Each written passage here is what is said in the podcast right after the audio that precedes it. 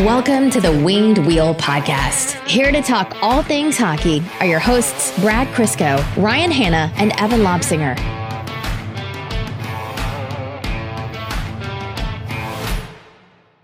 My uh, my podcasting spidey senses are tingling. I, I have that feeling that the moment we stop recording, either today or tomorrow, you know, posting the episode thread, there's news. News is going to drop, like big news. I don't know what it is. I don't know why I feel that way, but I'm just certain.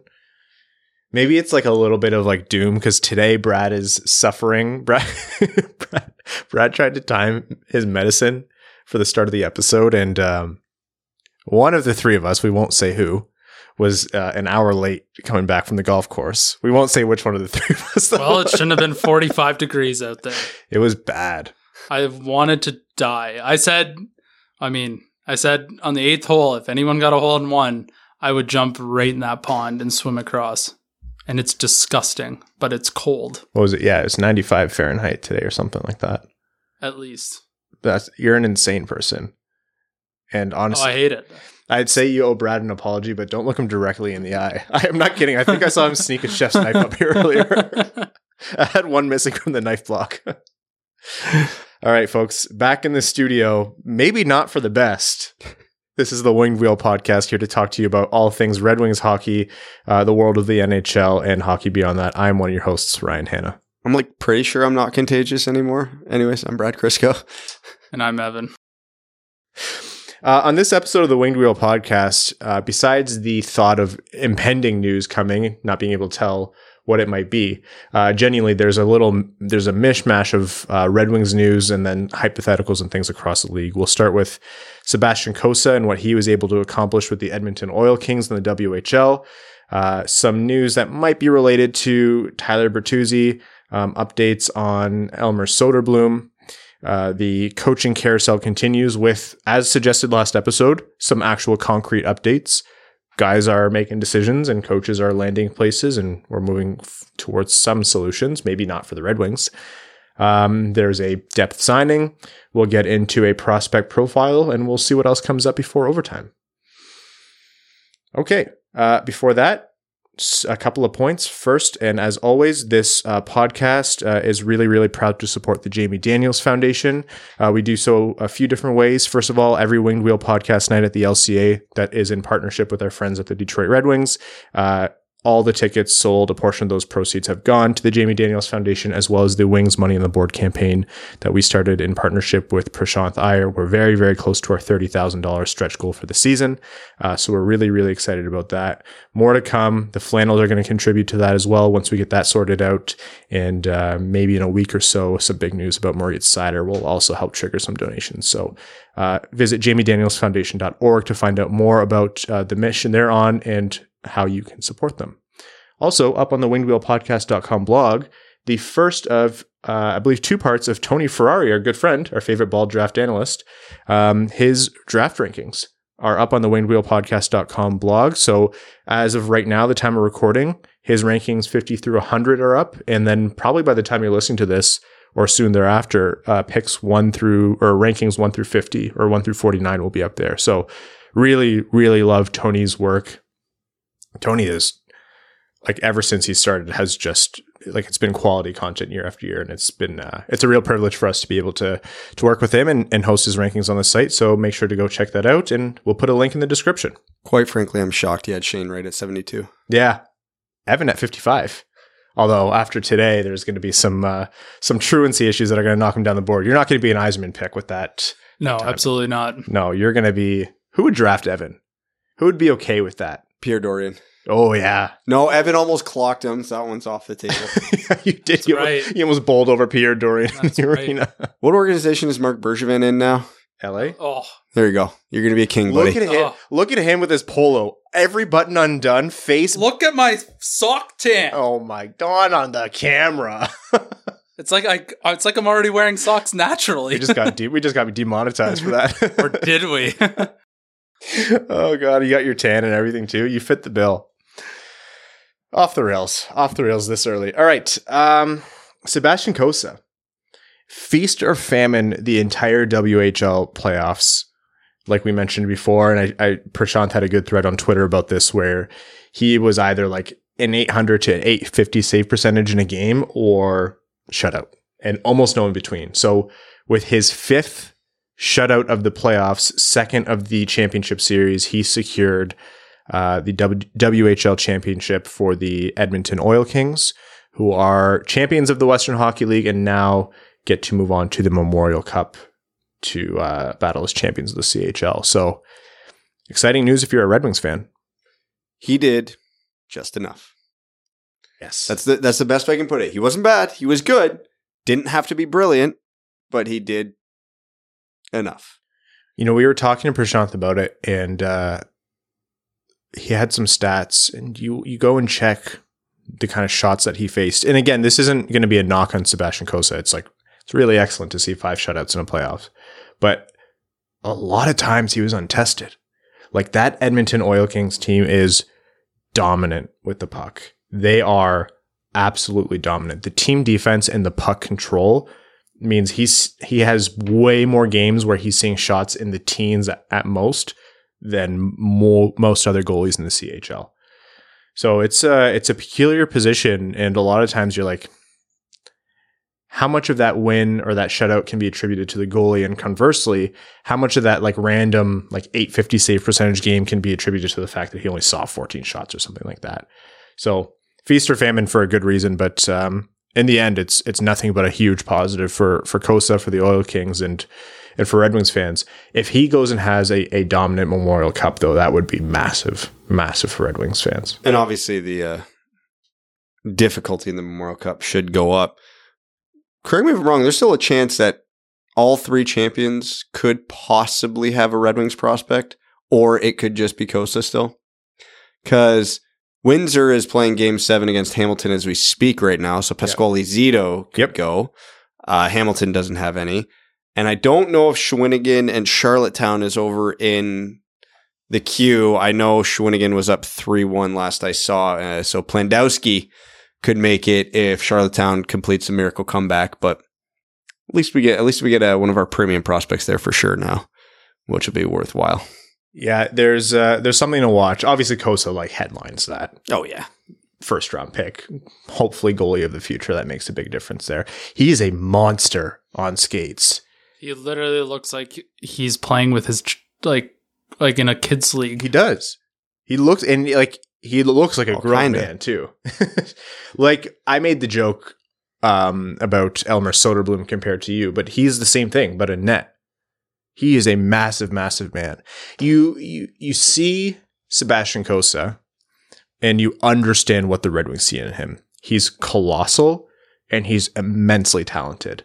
What did we say when he was drafted, especially um, in in relation to Jesper Wallstedt? Wallstedt, a more refined goalie, a more technical goalie. Cossa, a lot more kind of think instinctual, a lot more reliant on raw talent, and has a lot of room, to put it gently, for refinement. I think the term for goalies is reactionary. Yeah, that's fair. He's more athletic though, so it works for him. Um, but yeah, he's, he's still got some refining to do. And quite honestly, with his talent and size, the C H L is not going to provide him that challenge. It's a good segue, because I, I want yeah. your opinion on what's going to happen next year. I, I think he has to go to the A H L. Um, like, obviously, it's good that he won a championship this year, and it's good that he had a good year. And, you know, you can only stop the shots you face, right? You know, if you're not being tested, you can't, you know, tell your defense to get the hell out of the way. I need to work on some things. But he's not going to work on those things in Edmonton. He needs to be challenged. He needs to go up levels, and that option for him is Grand Rapids. Is that too big of a jump for a goalie like him, though, who still needs... I, I agree, he needs to be more challenged. Is that too big of a jump for a goalie who needs more technical refinement to his game, who needs a more balance to how he's playing, the anticipatory play, the positioning?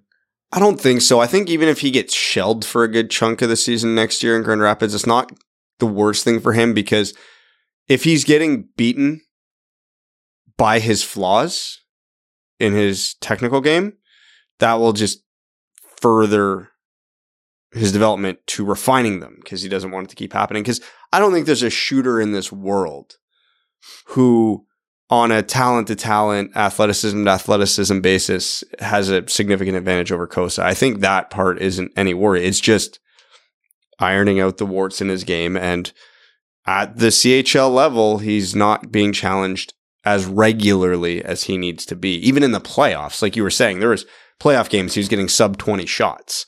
That's not going to do a whole hell of a lot for his development, even though if he ends up in a shutout with that game, it's a nice boost to his confidence. Now, between, you know, the Red Wings have a lot of openings in goalie right now, like top to bottom in the organization. Yeah. There's nothing that says Cossa has to walk into Grand Rapids next year and play forty, fifty games. No, no, no, no. So, and he wouldn't. No. So if he comes in and he plays a third of the season in Grand Rapids next year, yeah, that's a lighter workload than he's getting in the C H L, but those are going to be quality starts against quality competitions. And every day in practice, you know, he's going to have N H L caliber shots coming in on him constantly. So I think the A H L is the right move for him. Um, but with goalies, you never know, but it's technical work. I'd, I'd honestly rather, it might come down to, I'd rather him be working with the better goalie coaches. Yeah, that's fair. Especially if you want, I, I can understand that argument. Um, there, is there a risk though of moving him up too soon? Goalie is a mental position. You move him up too soon, he gets absolutely bombed for a year. What does that do to his development? He's still young, right? Yeah. Well, who was it? Mac, uh, Max was saying in the group chat, he's like, you can't shake this guy's confidence. Yeah, he's, he's so, supposed to be a mental if, giant. If there's a guy who can handle it, it sounds like it's him. Yeah. So with the Oil, Oil Kings being this good, you have to anticipate, as it goes with ju- junior and feeder systems, they're not going to stay this good. You get incredible, and you eventually kind of deflate a little bit as those guys graduate, unless you're the London Knights. And well, no, I'm not going to make that joke. London Knights didn't even get out of the first round this year, bud. Where have you been? I, I know, I know. I was going to take a cheap shot at them. Um, oh, I'm. There's always time for cheap shots at the London Knights. Always. Yeah, between Kitchener and Win- Kitchener and Windsor fans in this room, there's no London Knights representation. No. Perfect. Yeah, that's the way it should be. So let let's say the Oil Kings get worse and Cossa goes back there. Could that be a net positive for him? Because yeah, he's going back, but to a worse team with a tougher challenge. Or does that also make things worse because he's in a lesser league than the A H L or that system, and then also not getting the same quality of shot against him, right? Yeah, it's, it's, you know, if it was a player, it'd be so much easier to kind of make a determination on this, but goalies are weird. Like, if they win the Memorial Cup, I look at Sebastian Cossa and say, what else is there really for him to get out of this league? Um, it's going to be, you got to be certain that you make the right decision.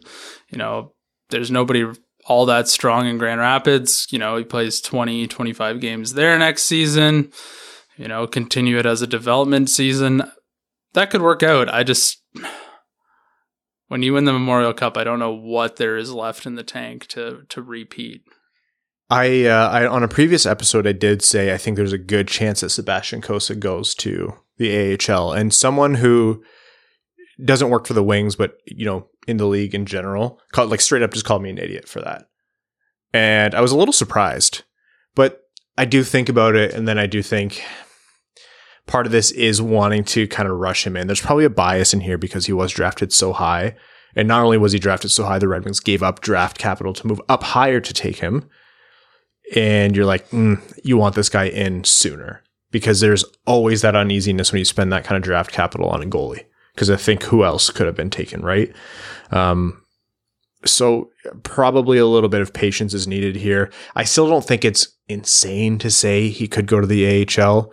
Um, I, I agree with a lot of what you said, Brad and Evan, actually just now. There's there's only so much to be had out of the W H L. I don't think it's the end of the world um, if he does go back. I've been, after thinking about it and after chatting with some people, I, I do understand the case to go back to the W H L. But, I mean, the Memorial Cup, will, I think, will have a big impact on that. Because if he goes and dominates the Memorial Cup, like if he pitches another three shutouts or something ridiculous like that, then it's like, ah, you hate to base the future on such a small sample size. But at that point, that's a statement, right?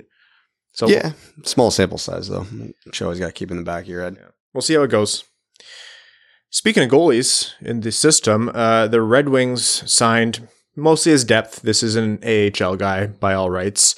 Uh, out of the K H L, Finnish goaltender Jussi Olkinuora. Olkinuora. I'm going to get blasted for mispronouncing that one. So all of our Finnish listeners, I think Lassie, you were the one who helped us with Kappo Kakko way back. So please let me know how I'm mispronouncing that one.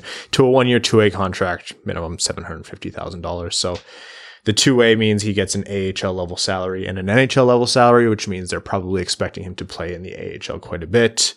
Um, he played in K in the K H L last year with, was it Magnitogorsk? Yeah, I think Metalurg. Yeah. So, and he pitched good numbers in the K H L and, and with, um, in the Finnish Elite League before that. So, yeah. I mean, he's what, thirty, thirty-one.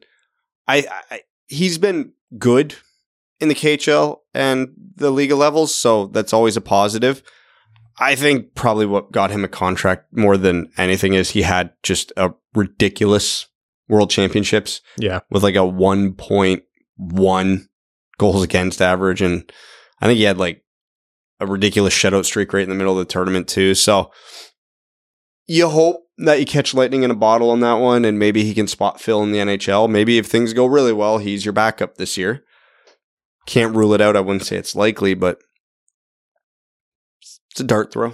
It's what it is. Yeah, it's, it's a body. It's it's a veteran body as well. So let's say you do move a Sebastian Cossa in there, or whoever else is playing the A H L is younger.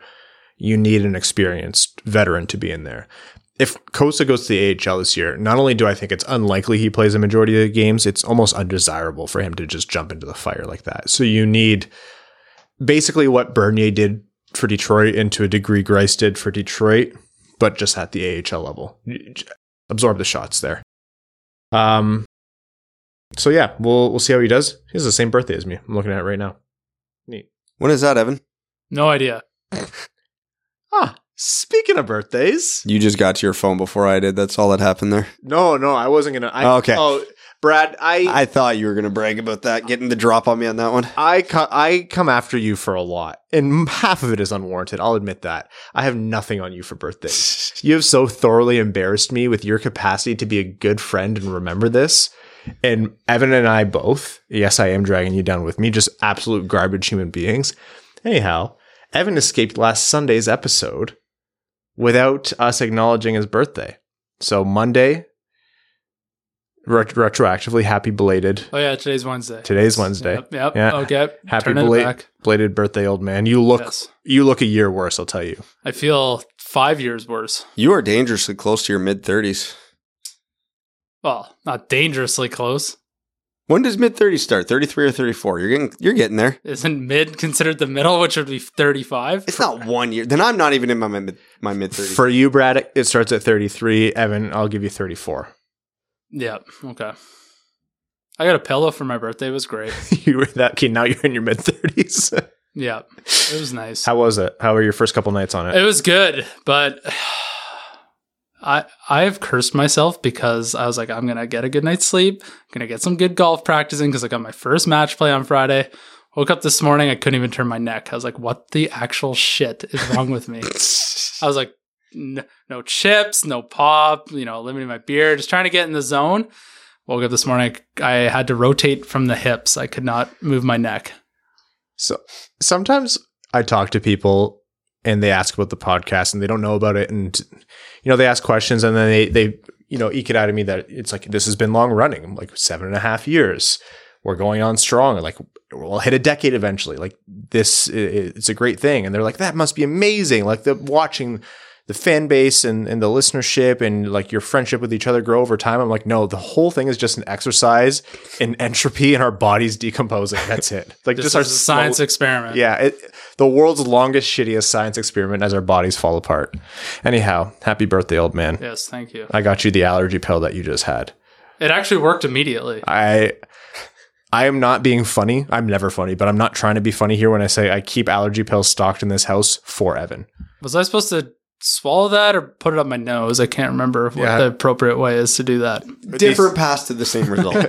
both both of the de- the uh, the intake options were different than what you did, which we can't say on okay. air. Um, okay. More Red Wings news. Elmer Söderblom was named uh, Young Player of the Year ahead of others um, like Simon Edmondson and Uri Slavkovsky. That award, uh, awarded by the Alliance of European Hockey Clubs, or E H C, is awarded to the most valuable under U twenty-two uh, player in European hockey during the past season. So hell of an accomplishment for Elmer. Uh, previous winner, last year's winner, Moritz Seider. So we're narrowing down the uh, European awards. Hammering down. We're collecting, I should say. Oh, oh yeah. We're hammering it. Yeah. Hammering it down. Listen, yep. Man, it's like nine thirty at night. My thinking stopped two hours ago. That's on you, man. Not you, Brad. That's on you, Evan. This is your doing. Yeah. So cool of Elmer to follow in uh, Seider's footsteps. Between uh, Elmer getting this and then Cossa winning the W H L championship, I watched my entire argument of, or my plea to people to please cool it on prospects and your expectations of them, like, fall apart in flames. Just scrolling my Twitter feed, I was like, oh God, this is going to be a painful offseason. People were mocking Söderblom on like the second line for the Red Wings. In Grand Rapids? In Grand Rapids. Oh, absolutely. But no, I, I saw very real ones to the second line of the Red Wings. And I was like, no, don't do that. Like in twenty-four, twenty-five? You hope. You hope. Hey, I love to be wrong. You know us. We love to be wrong about things, but um, just just don't set that expectations. All right. Um, some light news about Tyler Bertuzzi. First of all, he donated his hair. It is bizarre seeing him like with a just normal haircut, like just plain old short hair. I hope he grows it back out. It was very easy to pick him out on the ice. Not that it wouldn't be otherwise, but like his flow was like a signature flow. Like the flow in the buck tooth is one of those things where if you just saw a silhouette with no face, like a, a graphic with the missing tooth, that would be... He looks like a stereotypical hockey guy. Yeah. Well, he does now, but he especially did before. Before he could have been a character on Letterkenny or like an extra in Goon. He, he actually did look shockingly similar to one of the main hockey players on Letterkenny. Yeah. Yeah, he should grow it back. But no, that was cool of him to donate his hair. Um, and then speaking of Bertuzzi, a few people sent this to me. Um, not that I love doing uh, federal vaccination law rules or anything like that, but in Canada, there is there does seem to be a trend, as we mentioned before, of a general lightening of those uh, rules overall in terms of vaccination status regarding travel, citizens, re-entry, things like that. So we're not quite at the point where it's one hundred percent in the clear for Bertuzzi. Um, but it could get there by the time the season comes around. I don't pretend to be able to know what the federal government's going to do, so we'll see. And that is important for a couple of reasons. First and foremost, if that clears up by October, like October eleventh, which is when the season is pegged to start, that means Bertuzzi plays Canadian games again, which is huge. You know, getting him in fourteen more games a year or whatever it is, it actually makes a difference in terms of potential wins and points on the board for the Red Wings. And two, for those of you who are keen to mock trades and things like that, that opens up a lot, a lot of doors, especially knowing teams like the Toronto Maple Leafs are among the most interested in Tyler Bertuzzi. That uh, that would make a world of difference. So keep an eye on that one. It, it could change the game on Bertuzzi, whether you want to trade him or keep him. Well, it affects it either way. If you want the Red Wings to make the playoffs next year, those extra however many games, uh, they're going to matter a lot. Yeah, and not to say every time the, the Red Wings lost without Bertuzzi was his fault or anything. It's just, in general, you want your good players playing more. So fingers crossed that they're able to do that next year. All right. Um, coaching news. Bruce Cassidy, off the board. Must be nice. Vegas, in Vegas fashion, moved quickly. They uh, they brought in Bruce Cassidy. I don't know. It seemed like hours after he got fired. It wasn't actually hours. It was like a week or whatever. But Vegas brings in Bruce Cassidy. He gets to guide the Vegas Golden Knights back to the playoffs, provided they're able to stay healthy next season. And uh, they get their guy. So I know Cassidy coming onto the scene was like Trotz, but right in the middle of everything. And so a lot of hiring processes got just kind of got thrown for a loop once Cassidy was on the board, because you have to talk to him. Last guy on the mar- market, first guy off the board. Good for him. What's old is new again. Yeah. And it, it's somewhat notable for the Red Wings because it is known that he, um, the Red Wings were at least interested in him and talked to him. So it's, uh, I don't know. I'm not upset. He's one of many good options. And I think that's going to be the theme here. Like, I think Trotz will eventually go off the board and not to Detroit. And you're like, ah, bummer. You wish you would have come, but it is what it is. Cassidy, same thing. Whoever else you like, there's a million really, really, really good coaches in the N H L. This isn't like top six centers. It's not the same thing. Uh, John Tortorella seems to be close to signing in Philly. Hell yeah. I'm all, I'm here for it. Tortorella in the city of Philadelphia. This is just about as maximum chaos as we could have hoped for. My take on this one is it's either going to be the perfect fit for Tortorella, the first time in a long time where he's going to have a long runway. You know, it's a long-term fit, a, a long leash here. It's not, he's not going to lose a room, or it's going to be total nuclear within like twenty-four months, and it's going to absolutely crash and burn and absolutely no in between. How mad is Cam Atkinson right now, potentially? I think he loves him. Does he? Yeah. Yeah. I've, I thought I heard that Cam Atkinson loves Torts. Tort, there's apparently quite a few fans of Torts, like, uh, from his time around. And, and let's well, get- most, most people love John Tortorella, the person. By all rights, seems like a, a good dude, even if some of his hockey opinions might be a little outdated and antiquated, but like, man, he rescues dogs in his spare time. I like John Tortorella as a coach too, because I think he just tells you how it is and there's no gray area. If you're a member of the media and you come in having, like, you're just off, you have some brain fog, and John Tortorella like eviscerates you for asking a somewhat off question, I can see why you don't really love John Tortorella. Um, but to give him credit as a coach, I genuinely think he has gotten better over the years. Like, you don't, yeah. s- you still see the kind of same end game with John Tortorella wherever he goes, but it's not so, you know, harsh. Yeah. It, it's softening a bit. He's, he's finding a softer landing each time. And it's, you don't often see that with coaches. Like, they're not different than players. Like, they'll improve over time, and especially as they get more and more exposure, um, and in different systems, and they learn. Like, getting fired isn't easy. What better motivator than losing your job to get better at what you're doing? But sometimes you see coaches just stick to old habits, like frustratingly so. But John Tortorella, I think, is a coach who did get a little better over time. So I, I don't know. I'm rooting for the guy. I mean, he got his cup ring eighteen years ago, but I digress. That's yeah. I don't think he'd be mad. He's mad about that. The the direction Philly is taking, though, like the in terms of management, what they're doing with their players. Oh, that franchise is screwed. We could have a much longer conversation about the the classic case of a team that like desperately needs to rebuild, but just doesn't see it, won't accept it, and is just going to hang on for dear mediocrity for a long time. Maybe make the playoffs a couple of years, maybe not. You know, someone asked a question, I think last overtime, like, whose first round pick would you target? And Philly's what the answer there, right? Yeah, a thousand percent Philly. twenty twenty-three, twenty twenty-four, if you can get that first round pick, oh, good. You're like, yeah, do that. Garrett, like, they could make the playoffs. You never know. They got a wide range of outcomes the next few years. A, cha- a team with a chaotic future adds a chaotic coach, and their mascot is Gritty. I, I like how Philly is just leaning into the Philly of it all. Like I said, future of the franchise... Who cares? I don't care. I have no vested interest in Philly. The maximum chaos scenario is playing out beautifully here. It's going to be a good time.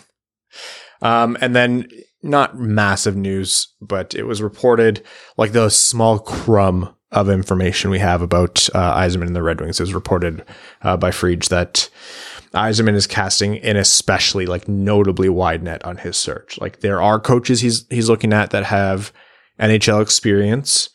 You know, we know Trotz was in that mix. We know Cassidy was in that mix before he got hired.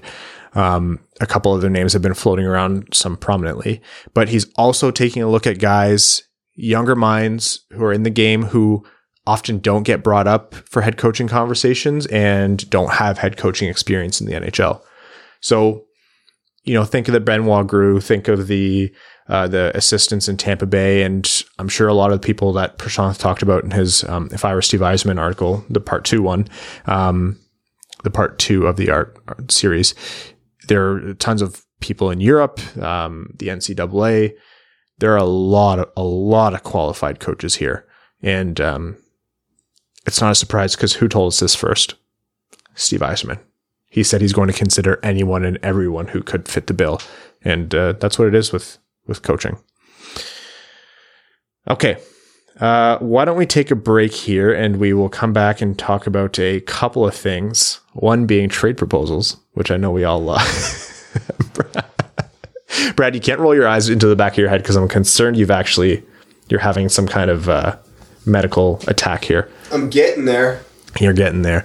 All right. Uh, we're going to take a break here to let you know that this episode of the Winged Wheel podcast is proudly brought to you by the FanDuel Sportsbook, a sponsor that gives hockey fans what we really need, even more excitement in the game. There's so many reasons why FanDuel is America's number one sportsbook. They're simple to use with great odds on different betting markets, giving you more action every game day. Plus, they're tons of fun with unique bet types like same game parlay and exclusive promos on the biggest events. And when you win, you get your winnings back safely in as little as twenty-four hours. Now listen to this. FanDuel is letting you place your first bet risk-free up to one thousand dollars. Just place a bet on any game and FanDuel will refund you up to one thousand dollars back in site credit if you don't win that first bet. If you win, you keep the cash. If you lose, you get up to one thousand dollars back in site credit.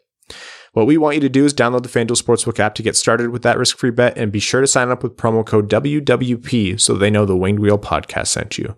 That's FanDuel Sportsbook promo code W W P.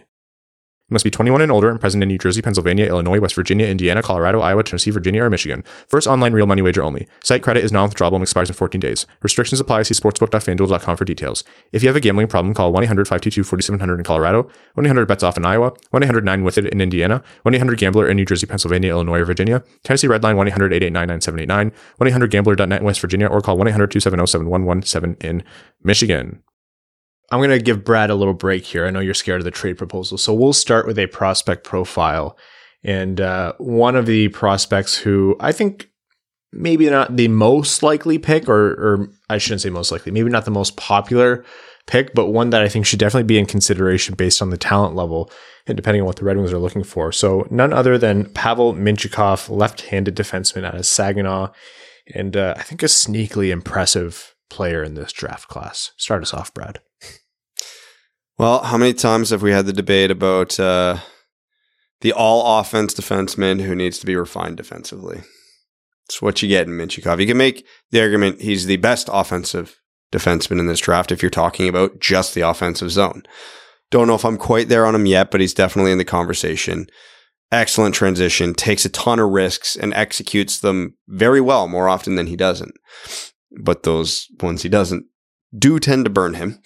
Um, so if you're, if you're looking for that, you know, I don't know what to call archetype of a defenseman, he'd be the guy in this draft. And, uh, considering Nemec is probably off the board by the Red Wings pick. And, uh, do the Red Wings have a defenseman like this in their system? No, not really. So if they, if they're looking for that guy, this could be the option, um, in the range. Now, I did read an interesting quote um, earlier today saying that, you know, even though his defensive game is a huge concern, he's playing on a team right now that doesn't really have a lot of yeah uh, good defensive structure. Right. So part of that could be Mintyukov himself. Part of that could be blamed on Saginaw. Um, if he gets into a, a better defensive structure, uh, an organization that leans on it a bit more, who knows? I'm not saying it would fix that. I don't know enough to know that, but it is a thought that's out there. And if you think you can get Mintyukov to be a competent defenseman, then he's absolutely a guy who should get top ten looks based on what he can do at the other end of the ice. I have seen worse defensive, offensive defensemen, if that makes sense, yeah. that, than Mintyukov, where I've said, okay, but their offensive game is worth it. I think Mintyukov's defensive game definitely needs work. Brad, the things you talked about, the risk taking and maybe getting caught out because he, you know, hopped up and jumped into the play and, and, you know, stretched for a play that maybe wasn't there. That's the kind of stuff that can be coached out of a game. I'm not making a player comparison here, so don't hold me to this, but think of Moritz Seider and what he was doing to, to grown ass men in the S H L, just stepping out of his way to demolish them. And how much of that did we see in the N H L? It took us like twenty games or something before we saw his first like massive, massive hit. And that was a very clear direction from coaching and, and from what the team expected of him to say, just play a solid game. The rest will come. So that that's the kind of thing that can basically be coached out of a player. And it's the age old thing of you'd rather tame a tiger than paint stripes on a cat. Mintyukov's offensive game, and not just his offensive acumen. It's not just a big shot. It's not just, you know, fantastic reads in the offensive zone, which he had both has both of those things. So he can be a threat on the power play and from the point. like you said, Brad, his exits, his transitions, his entries, the puck carrying overall with speed and puck skill and intelligence, that is, it's phenomenal. It's really, really great.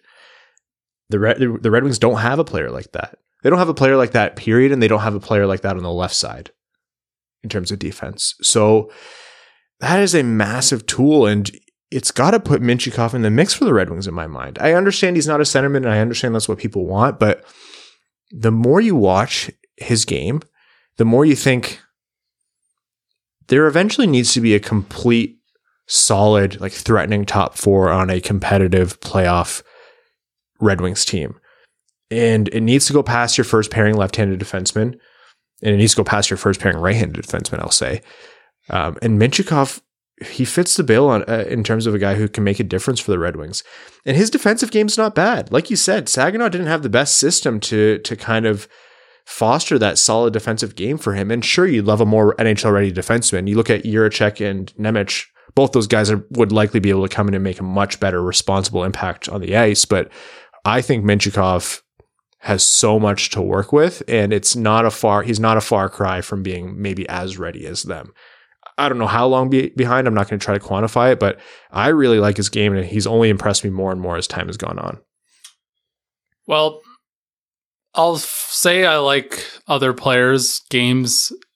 They're more well-rounded at where the Red Wings are picking.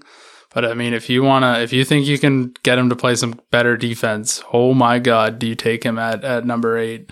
Um, yeah, like you guys said, he's an offensive dynamo. He's going to play a ton of power play minutes at the N H L level. It's just how much damage can you mitigate when he's in his own zone? Um, he's got the frame and he's got the skill set to be a top three, top two defenseman on a team. He's just got to get someone to to put it all in the toolbox for him. Um, I don't know. Yeah, he, he's he's going to be a home run swing for sure, and uh, he's going to put up a lot of points. But I don't know. I, I I think you go for maybe a safer pick on your first one. The context around Mintyukov too further complicates things because we've seen late birthdays. Yeah, he's November. Yeah. Late November birthday. Yeah. So we've seen late birthdays out of the C H L picked high in the first round. Traditionally not work out great a lot of the time. And then you couple that with the fact, but he also missed an entire season due to that canceled O H L season. And you wonder, is he this dominant in the O H L because he's older? Is this about right because he missed a year of playing? Like, where does he fall on that? And I don't obviously have a good answer for that. Nobody does. This is unprecedented. But, you know, it it does further complicate an already complicated player. I'll agree with you, Evan, that it is risky. Like, those things I talked about with Mintyukov, it's by no means a guarantee. And, and Brad, those are really great points. Like, it's it's a it's a muddy vision. There's no clear path that you can uh, stamp him onto and say, this is how he's going to progress. Absolutely not. I don't know. I, I think I, I think I have to disagree though, in that maybe you want to take a safer player. Like, who's a safe pick for the Red Wings at eight right now? Casper. Is Casper safe though? He feels like the safest because you really know what you're getting. I, I, Maybe, maybe it's an upside question, but you know what you're getting. You think a guy who only ha- can play seventy percent of the ice efficiently is a safe pick? No. Oh, okay. Well, then what's your point? No, I'm saying like I'm okay with the risk. Oh, I see. Okay. Yeah, yeah, yeah. I had to think back. I'm like, oh, did I just forget what I said? uh, I, I forgot what you said. So that's because you don't listen to me. Yeah. I don't know. I. And the the reason I'm looking at guys like Mintyukov a little bit stronger too is because there seems to be a very prevalent voice. Part, part of it's probably kind of our fault too is, of course, what would we love out of this draft? Find a centerman. Number one centerman. Yeah. Find a centerman who can be a number, uh, who can play on the first line, worst case second line for the Red Wings. And then you solve the problem for years to come. And that would be great, but that's hard to do at eighth overall. It's not impossible. The Red Wings got a number one defenseman, sixth overall. So it's, it can be done. And there are options there. Like Nazer has the upside. Casper could potentially have the upside. Savoy, if he plays center, which is a questionable. It could have the upside, um, but it's not certain, and you don't know who's going to be there. So let, let's remove the center thing from the equation. A lot of people are saying, well, we have Seider and we have Edmondson coming in. Don't draft a defenseman. And all I can think is, oh, God, you need more than one pairing who can be good on the ice. We have half of one pairing right now. You think one other player is going to fix that? You need your second pairing defenseman to be so good that they would be first pairing defenseman on a lot of other teams. Like, that's how, look at a team that's competing for the cup right now. That's what they have. You have a guy playing on a third pairing where you're like, I would love to steal him away from that team because they can't afford him. And he immediately slots into the Red Wings top pairing. That's what you need. Is it that too far reaching and too far thinking? Sure. But I just can't, I can't stop short at Seider and Edvinson and say, okay, the defense are solved. I think wingers are the only thing on this team where you could say if you don't add in a big way to that for the foreseeable future, you can still kind of be fine. And even that's questionable. I think that's even overstated. I'll just take best player available. Hot take, man. It doesn't matter what position they play to me because this team is still riddled with holes. Like, Brad, is there a single position, excluding goalies, because I think that's an obvious one, where the Red Wings draft it in the first round and you're disappointed? Mm. Depends on the context. If there's two centers on there I like and maybe a couple dynamic wingers and they settle on a left defense, which would be their strongest. I just tore up my whole point. Yeah. It's yeah, but do I have full solid faith in any of them beyond Edvinson? No, I'm optimistic about a lot of them, but still, so yes and no. Like, if if Savoy's gone and Nazer's gone and Casper's gone or Gauthier is gone or a lot of those guys are gone. That means someone must have, have fallen. Yeah. Yeah, because I think the top five is starting to kind of emerge. The three forwards, Cooley, Slavkovsky, and Wright, and the two defensemen, Nemec and Juracek. That only leaves two more players picked before Detroit, so this could still go in a billion ways. Now, if those two players are centers, then I think that really opens it up because, you know, if the Red Wings have one of the centers available to them and they don't love them, then yeah, you you got to go outside of it. Um, but yeah, like if we're talking about Mintyukov specifically, if they picked him, like I'm like, oh yeah, I get it. Let's hell yeah, let's ride, ride or die. But uh, what's what's five more years of pain? Yeah. It's gonna be that. We're already invested in this. Or are they drafting prime Steve Yzerman? They're gonna suck no matter what. Who was the last amazing player the Red Wings drafted who uh, excels on the power play? Moritz Seider. Lucas Raymond. Michael Rasmussen. What's wrong with you? Why are you making these kinds of jokes while Brad's this tired? He is going to kill you, my friend. And if you die in this house, I will be so annoyed. You know how much that'll destroy this re- the resale value? He won't die in the house because I'm going to throw him through that window. Thank you. You're a good friend. I don't think anything will destroy the resale value in K W. No. No, certainly not. Okay, uh, that is the uh, Mintyukov prospect profile. I'm going to close by saying it doesn't matter how glowingly I spoke about him. I still take Nemec and Juracek over him. In case one of those two fall, that is a run to the podium pick for me. Okay, uh, some speculation here. Gerard Gallant scratched Kappo Kakko for Game six of the Eastern Conference Final, a game that the Rangers famously lost. Kakko notably found his form during the playoffs as the kid line was at times almost unstoppable on the ice, and they were making a big impact with uh, Lafreniere, Kakko, and uh, Filipino. So with Kakko being scratched and he is now a restricted free agent, a lot of people are looking at him and saying, the Rangers have some cap questions, the Rangers have some roster decisions, and does this scratch mean anything for Kappo Kakko's future? No. It, You think he stays, like, undeniably? Yeah, probably. What if he wants out? Well, that changes things for sure. That's a big move. I don't want to say it's nothing. Scratching him is a big move.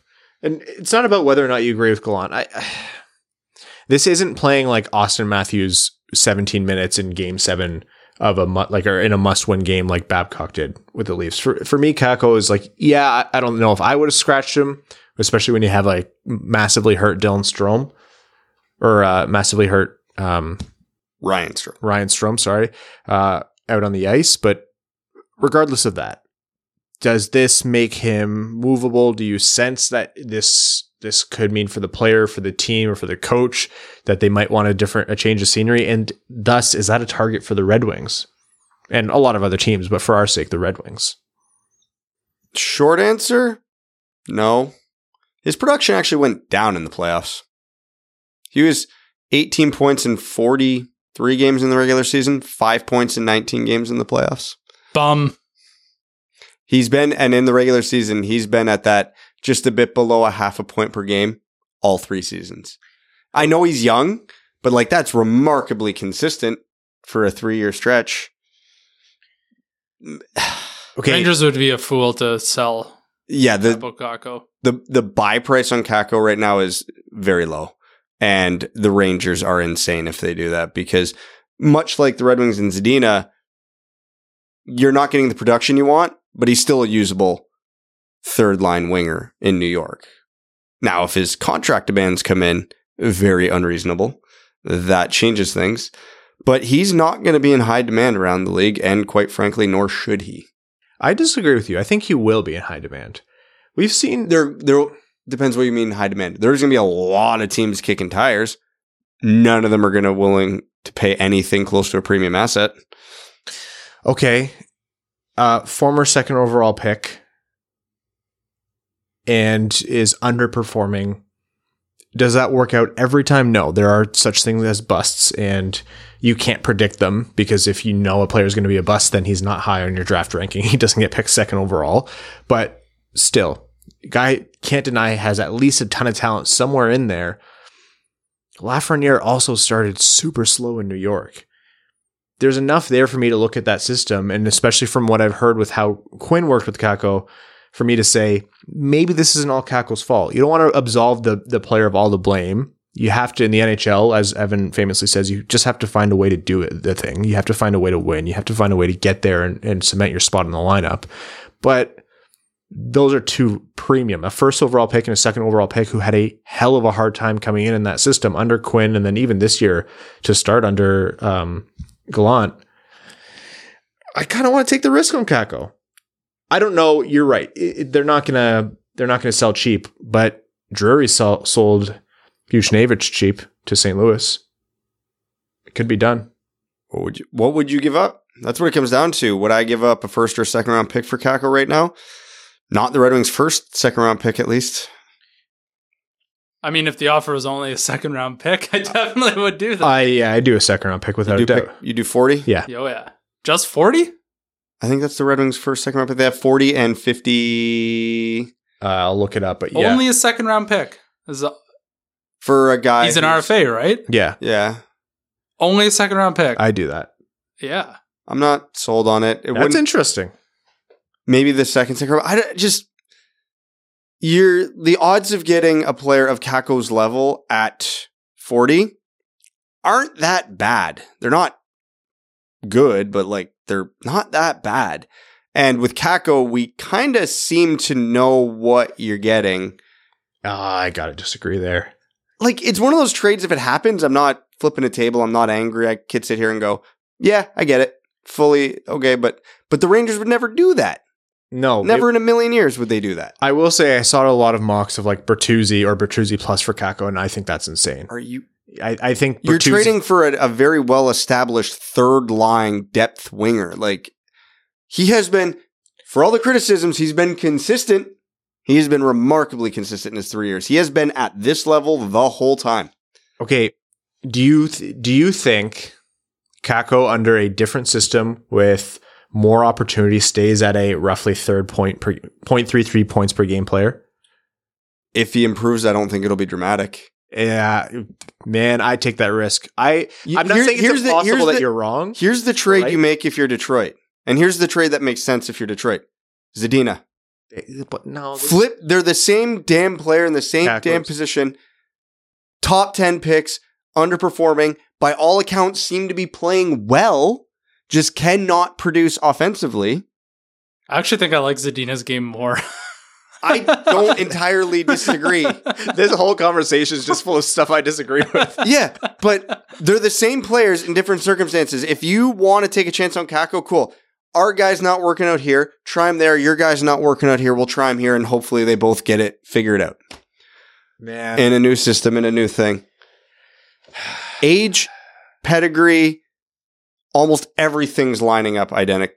Near identically between these two. To me, I spend that second round pick or so, a decent asset to, okay, let's say he lands as a third or, in your case, Brad, best case scenario is half point per game player. That's your best case for Kakko.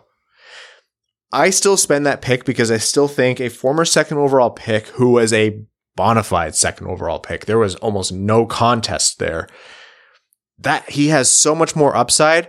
I'm willing to just knock and see. I'm willing to take that on and knock and see. I, I'll spend. I would overspend in that trade to try and get Kakko because I do think he's not been afforded all the opportunity in the world. I do think there might be something going on in New York that has suppressed two players who looked like, you know, marquee young prospects to come in and make an impact in the N H L. And they just didn't right off the bat in New York. And I, they actually didn't for quite some time. And it was frustrating for Rangers fans to watch. And frankly, for hockey fans, there's enough untapped potential in there with Kappo Kakko where I'm willing to just try that out.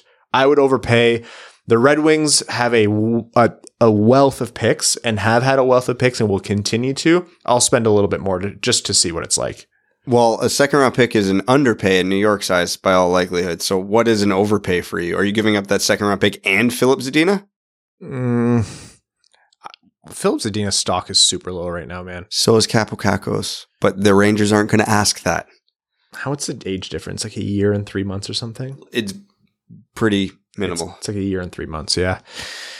It all depends on what Drury wants, but I've seen Drury make trades before where I'm like, oh yeah, if he's giving them away, oh hell yeah, put me at the front of the line. I'll take on any reclamation project at reclamation prices. And because, like you said, Kakko is a second overall pick and a justified second overall pick, they're not going to... It's not like he was a sixth-round pick who kind of overperformed for a bit and then regressed to what everybody thought he was. Like, yeah, to be fair, also, Nolan Patrick was a certified second overall pick when he got picked. But anyways... He had brutal migraine issues. He was never good after he got drafted. He was injured like right after he got That's drafted. That's fair. That's fair. I, I admittedly, the pick sucked. And every Flyers fan will tell you that. But I, I feel bad for the guy. Oh, yeah. No, I feel horrible for Nolan Patrick. But, I mean, just because a guy was picked high doesn't always mean that that, that talent is there at the N H L level. I think... I think there's something there, and I think there are quite a few suitors. I actually, one last point looking at the, the Rangers before we jump into overtime here. Uh, Georgiev, they botched that by not shipping him while his stock was at an all-time high. Yeah, and then he didn't have a great season. No. Whoops. Yeah. I mean, it's easy twenty twenty hindsight, of course. You have Shesterkin playing as the second-best goalie on the planet, and Georgiev not doing that great, but meh. Honestly, I don't even think Kakko's my favorite Finnish reclamation project in the N H L right now. Go ahead. I think I'd rather pull Järvi. I would rather pull Järvi because I think the price would be lower. You also, think the also, price would be lower? Yes. Uh, I'm taking crazy pills right now. Like, yeah, the allergy is, pill I is gave this you. The upside down world? Like, what the hell are you talking about? You think Kakko has had a better season than Puljujärvi? Evan's in cottage dad mode where he's mispronouncing names because he frustrated himself. Look at the forehead vein. What it's the on- hell is wrong with you? I think Edmonton... Is- I didn't sweat through a forty-five degree round of golf to listen to this bullshit. You're killing him. Oh, it's look how the turntables... It hurts so much. Oh, but it's so good. Okay, is that an insane statement for me? I need you to temper me here. Puljujärvi would cost more than Kakko. Yes. Thank you. Is Edmonton not in a tougher cap spot where you? Can- oh, we're. I'm talking quality of G M could turn this on its head. Don't get me wrong, but objectively, from a common sense standpoint, Puljujärvi should cost more than Kakko. Now it, it Ken Holland and Chris Drury, so all bets are off. But. All right. The only way we do this is Evan and I go downstairs. We also both pick a knife from the knife block. We, we meet- turn off all the lights. Yes. And we just start swinging. oh, oh, God. I'm going to re-listen to this in a day uh, and just see how insane I sound. But I'm glad I struck a nerve at least. All right. Well, uh, it seems like at least one, probably two of us are wrong at any different point. So let us know in the comments or however you're listening to this, wherever you can leave feedback, which one of us is stupid and wrong. It's you. The answer is all of us. You need to really narrow it down there, Ryan. Specifically to this topic. Uh, for better or worse, I'm going to move us along to overtime here. I'm watching the score of the Tampa Colorado game one, and it's currently three three with uh, about four minutes left in the f- second period. I'm angry no matter what, so... There you go. Okay, uh, we're going to move along to overtime, which on this midweek episode of the Winged Wheel podcast is brought to you by our Patreon supporters. Uh, they're the reason we're able to do this show, cover prospect profiles, and run this during the offseason, and talk about serious hypotheticals and crazy trade scenarios to just generally piss Brad off. So patrons, thank you for aiding me in my never ending quest of angering Brad and sometimes Evan, if I can get to him. Patron- You're doing a great job. I am struggling right now. My lungs sound like chip bags. Patreon.com slash winged wheel podcast. If you also want to support the show, uh, it really, really, really means a lot to us. Okay, first question, and this is a popular one, so uh, we'll we'll take it again. It's from Taylor F. Says, what does it take for the Wings to move up to two for Cooley, and at that price, is it worth it? No. It takes a lot. Like, in general, the cost to move up is a lot. They'll start at Bertuzzi. They'll ask for Larkin, which in a quest to get a, a first-line center, you don't give up a first-line center. They'll, they'll start at Bertuzzi plus eight.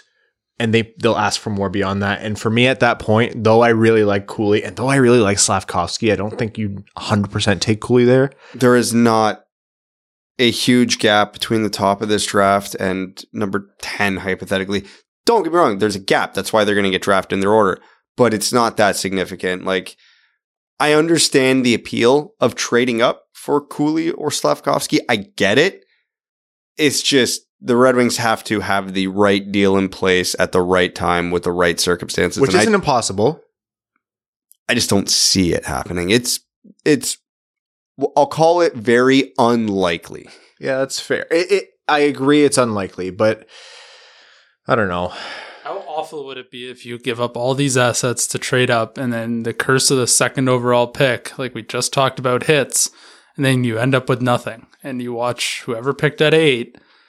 Yeah, you excel. End, yeah, you end up with uh, Kappo Kakko or Nolan Patrick, and then a few picks later, it's Elias Pettersson or Cale Makar or Michael Rasmussen.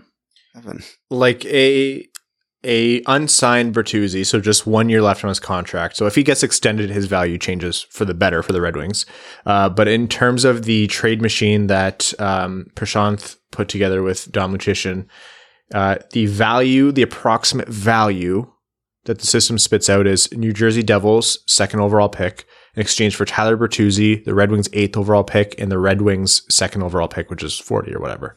Second round pick, yeah, no, yeah, second no. round pick. That's, no, no, you don't do that. In in my mind, you extend Bertuzzi, and if you if you want to trade him, look at what they got for Mantha. By all rights, Bertuzzi is more valuable, right? Mantha, they took Mantha. Unsigned. He's not.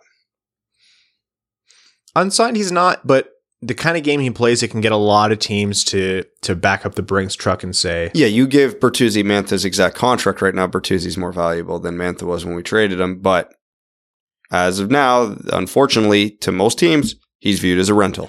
The one thing I'll say is, is I agree, Brad, that it's not likely, and I agree that the distance from the top of this, tra- this draft to pick ten isn't...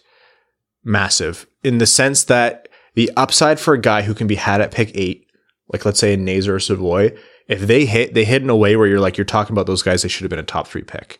Yeah. But I think Cooley and Slavkovsky are much safer to, to hit in a bigger way. Agreed. Yeah. But that's not worth you're, you're not trading Bertuzzi because someone's floor is higher. I agree. Okay. Um, Ginger Ginger Beard Man says, "Hey folks, I've been wondering about this for a while. Do you think this team, uh, the team that drafts a player, affects that player's future career? For example, instead of Zadina, had we drafted Hughes, is it fair to ask would Hughes still be as good for Detroit, or Zadina as so-so for Vancouver?" That's a good question and, and a philosophical one that I think bears repeating quite a bit. Yeah, development systems can and often do make or break players. Sometimes irreparably, sometimes not. But, you know, the right player in the right system can be saved from bust status, and the wrong player in the wrong system can be destroyed when they were being seen as having a high floor. I. This is why everyone's in the room when you do those interviews. Yeah, one hundred percent. Because the coach is like, I don't like this kid, then it doesn't work. Or the G M doesn't like this kid, doesn't work. And there's a reason a team like Tampa is churning so many non-first round picks into productive N H Lers. Like, obviously, the Brayden Points and the Nikita Kucherovs are the exception to that rule because they're so damn good they would have worked anywhere, and they should have never went as low as they did. But who or what is Ross Colton, now a very good N H L player? Who or what was the seventh round pick Andre Palat, now a very good N H L player? It matters way more than I think teams would ever be willing to admit. Um, this one, this name, I'm reading this out purely for the name. It's Brad Crisko cheats at Gortal, um, which I think is a compliment to you. The sad thing is, I know who that is. That's funny. They said Bertuzzi for Kakko and Georgiev. I don't do that for a second if I'm the Red Wings. Yeah, no chance. Because let's look at it. The Red Wings have Cossa coming up through the system, even if he's three, four years away. They have Nedeljkovic signed up for the next little while. And I don't know, Georgiev's kind of speculative. I don't see him adding enough value. I'd rather get the picks that you'd get from a Tyler Bertuzzi deal, no? Yeah, agreed. Do you cheat at Gortal? No, I don't. You get a lot of second try answers. I think I got it in four today, so take that, Arjun. Is that Arjun who? It's definitely Arjun. That's really funny. Um, okay. Another question here. Let's take this one from uh, Keenan O'Donohue, who says, let's say the Red Wings draft Connor Geekie, even though he's the lowest of the guys projected that I would like them to pick. Are there areas of his game besides being big and playing down the middle that could uh, help this rebuild? Cheers, fellas, and thanks for all you do. Yeah, there's plenty of Connor Geekie's name game where. Does he have a good shot? Uh, fantastic. I was going to say, I thought he had a really good shot. Yeah. Uh, at worst, an above average shot. And when he's on, which is a question with Geekie is how often he's on, but when he's on, he can create plays. Getting there and moving the puck and the pace of the play along is a big fat question with Geekie, but his ability to create plays and generate offense is unquestionable, either through his shot or otherwise. So. Think Kirby Doc, but slower. Which is in terms of speed and pace. Geeky. I have concerns. Yeah, is what yeah, I'm saying. Yeah, Geeky's he's low down on that list for me. For I don't want to say for good reason. I don't know. There's just too much question. It's probably why I'm I'm veering away from Lambert as well. I think there's just too much risk. If this was a sparser draft where by pick eight there was like almost no high upside players to be had, I would say, yeah, swing for the stars and take a Geekie or take a Lambert. Different players, mind you, but similar, you know, extremely high upside. But for me, for me personally, and I, I don't want to say for the Red Wings, um, but Savoy, Nazer, Casper, those are the kinds of guys where I'd rather kind of take a take a flyer on them. Yeah, I don't even think Geekie's in the same tier as those guys. Is Geekie going to go anywhere close to top eight? I a lot of rankings I see now have him between fifteen and twenty. He is he is falling. Now, it just takes one team in the draft to go, nah, don't care what everybody else says. We like him. And, you know, Pierre Dorian grabs him at seven, but yeah.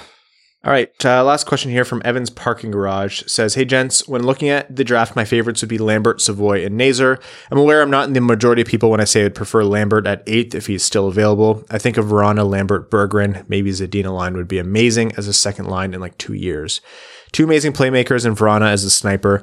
Everyone on that line can be a shooting threat uh, when needed and can make plays. If we do get Lambert, I think the right move would be to bring him to Grand Rapids right away to play with higher talent to have step-by-step assistance when needed. Do you think we are the perfect organization for him to reach his highest potential? I think, traditionally speaking, we – and this is obviously a very short window under a new regime, so I have to unfortunately include the last like decade of development with this organization. I think we might be the one of the worst organizations for Brad Lambert to come in and succeed.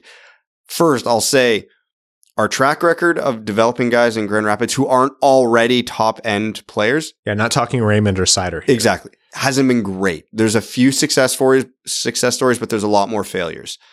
Um, now, again, very short time under Yzerman's management group, and that looks like it could be changing. Great. So optimistic uh, about that. But Lambert hasn't produced anywhere in years. You are not upping the level of his competition next year. Wherever you draft him, whatever you think of him, however much you believe in him, he is not going up levels next year, maybe even for two years, because dude can't score. He has all the tools in the world to score, and it's not even just goals, it's assists. Now, obviously, uh, Will Skouch put it like good context about like he's had some really horrific line mates. You can still score goals if your line mates suck. He hasn't even been doing that. Um, so I, I'm not out on Lambert. He's definitely fallen down my list. Still top twenty probably.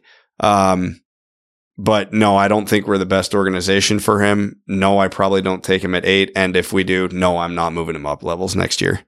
If the Red Wings stayed about as good as they were, maybe didn't drop off so steeply after December, and they were picking like fourteen, fifteen, anywhere, let's say thirteen to sixteen or whatever, I'd be banging the drum probably for Lambert, knowing that everyone else would probably be gone by then. Yeah, you, you take the swing at that point because the guys who are left, their ceilings aren't nearly as high. Um, but yeah, it's he'll in a few years, however he pans out, he'll be an interesting case study. Yeah, one hundred percent. Okay. Um, I was serious about Brad not dying in my house, so we are going to wrap up this episode of the Wing Wheel Podcast uh, so he can get home. Uh, I'd like to thank all of you for tuning in. The draft is fast approaching. A lot of exciting things for this pod- podcast are fast approaching. The draft live stream, um, the pre-draft show, the pre- uh, pre-draft or sorry, the pre- draft preview, mock drafts, the post-draft recap, all of that good stuff. Uh, we're going to be upping the prospect profiles from here on out, and uh, just in general. Uh, we're excited for what the next month or so brings. So thank you all for tuning in. Thank you for the to the sponsor of this show, the FanDuel Sportsbook. To all of you who have been leaving ratings for us, uh, wherever you listen, uh, Apple Podcasts, Spotify, um, Google, anywhere. It makes a world of difference. So thank you for that.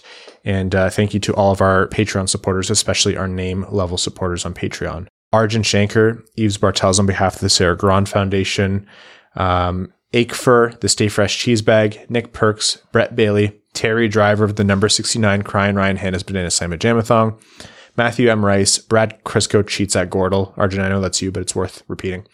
Brandon M., Carl Brutanen and Aluski, Chimmy, Citizen High Five, Coyote Season Tickets in Tempe, Craig Kibble, Derek Enstam, D J Denton, Doesn't Tuesnit, Give Blood, Fight Probert, Greach, Helm was held back by Blashill, Hassam Al-Qassem, I'd Leave My Wife for Cider, Jay Gollum, Jacob Turner, Kalen Wood, King Tone, Kyle Hashman, Marcus, uh, Matt McKay, Matthew Guess, brand new name level sponsor, Matthew Guess. Thank you so much for joining the Dub Dub Club. And uh, we really, really, really appreciate your support. Nicholas Fritz, R A, Ryan Hubbard, Scott Martin, Sean Levine, Stay Fresh Cheese Bags, Zach Spring, Sam Bengtson, Stay Fresh Cheese Bags, Adam, Now I Finish Better Than Ernie, Antonio Gracias, Babe Landeskog, Ben Barron, Aaron, I'm not reading that one out. Sorry, buddy. Connor Leighton, Dave W., Evan's Parking Garage, Evan's Bingo Card. It seems mix, Mister McDavid has two girls. Now all he needs is one cup. Boom, got him. God damn it, Reed. um, James Laporte, Jeremiah Dobo, Jeremy Brocker, J M Rhapsody, John Evans, Josh Yelton, Justin and the Angry Mob, Kevin McCracken, Quaz, Matt Keeler, Matt S., Maximilian Cheesebags, Papa Woody, Puck Norris, Revy DeLuca, Trevor Pevovar, Zach, Mc- Zach McCann, a driving range superstar, and Z Grass is always greener. Thank you all so much for tuning in. Brad, best of luck on your continued recovery. We'll talk to you all Sunday. Thanks for tuning in to the Winged Wheel Podcast. Be sure to check out winged wheel podcast dot com, where you can subscribe to the show on iTunes, Spotify, or wherever you get your podcasts. You'll also find links to other ways to support the show, such as Patreon, official podcast apparel, and more. And don't forget to follow the show on Twitter at Winged Wheel Pod. And of course, the hosts at Brad Crisko, at Ryan Hanna W W P, and at Hockey Town Evan.